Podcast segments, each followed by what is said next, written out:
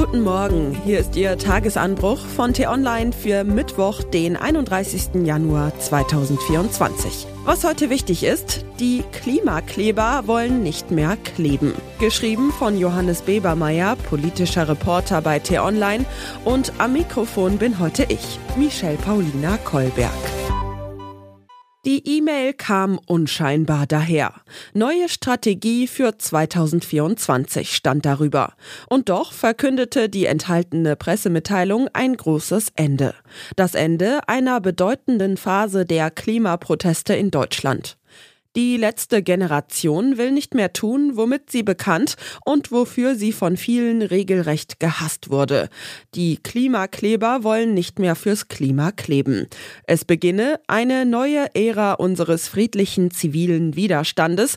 Das Kapitel des Klebens und der Straßenblockaden endet damit, schreiben die Aktivisten. Alles begann vor zwei Jahren mit 24 Menschen und einer Straßenblockade. So beschreibt es die Gruppe selbst. Mit einem wichtigen Ziel von Protesten klappte es seitdem sehr gut, der öffentlichen Aufmerksamkeit.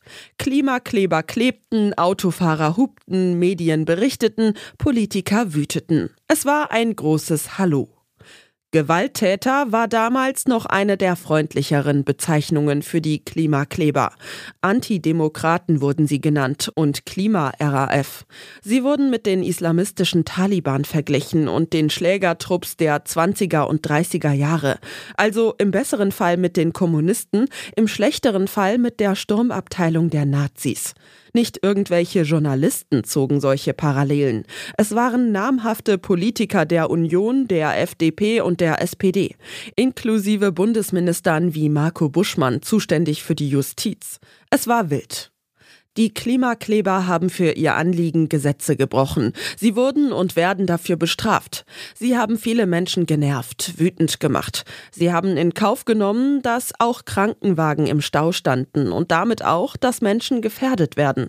Was sie, soweit man weiß, nie getan haben, Gewalt gegen Menschen verübt. Stattdessen gibt es Dutzende dokumentierte und verfolgte Fälle, in denen Autofahrer und Passanten die Aktivisten angegriffen haben. Die Klimakleber also als Schlägertrupps, als Terroristen, als Menschen, die anderen Menschen den Kopf abschlagen? Die Kritik war irgendwann völlig maßlos, ohne Sinn und Verstand, eine Klimakleberhysterie.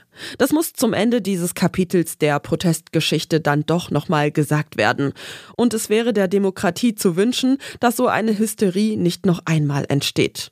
Das alles macht die Klebeproteste nur leider nicht erfolgreicher. Im Gegenteil.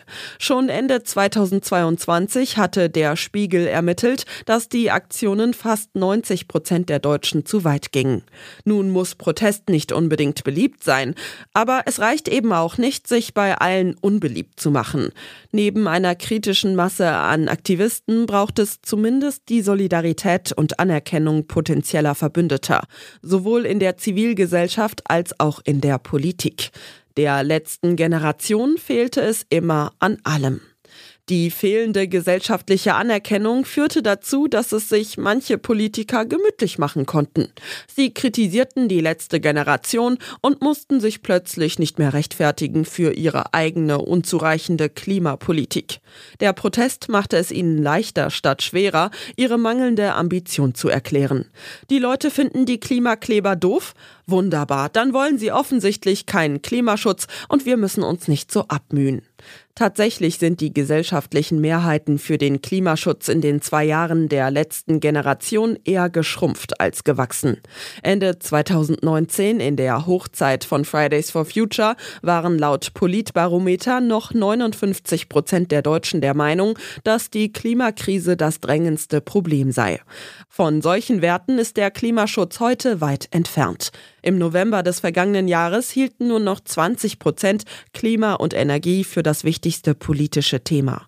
Den Kern des Merkelschen Klimapakets will die Ampel nun aufweichen, das Klimaschutzgesetz.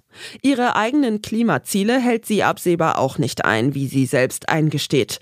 Und der öffentliche Aufschrei bleibt übersichtlich, vorsichtig gesagt. Daran ist natürlich nicht nur die letzte Generation schuld. Es ist viel passiert in dieser Zeit. Ein Krieg in Europa zum Beispiel und ein Heizungsgesetz, das Klimaschutz auch nicht beliebter gemacht hat. Aber das Maß der Aufmerksamkeit für die Klimakleber steht dann doch in krassem Gegensatz zum Abstieg der Klimafrage im öffentlichen Diskurs.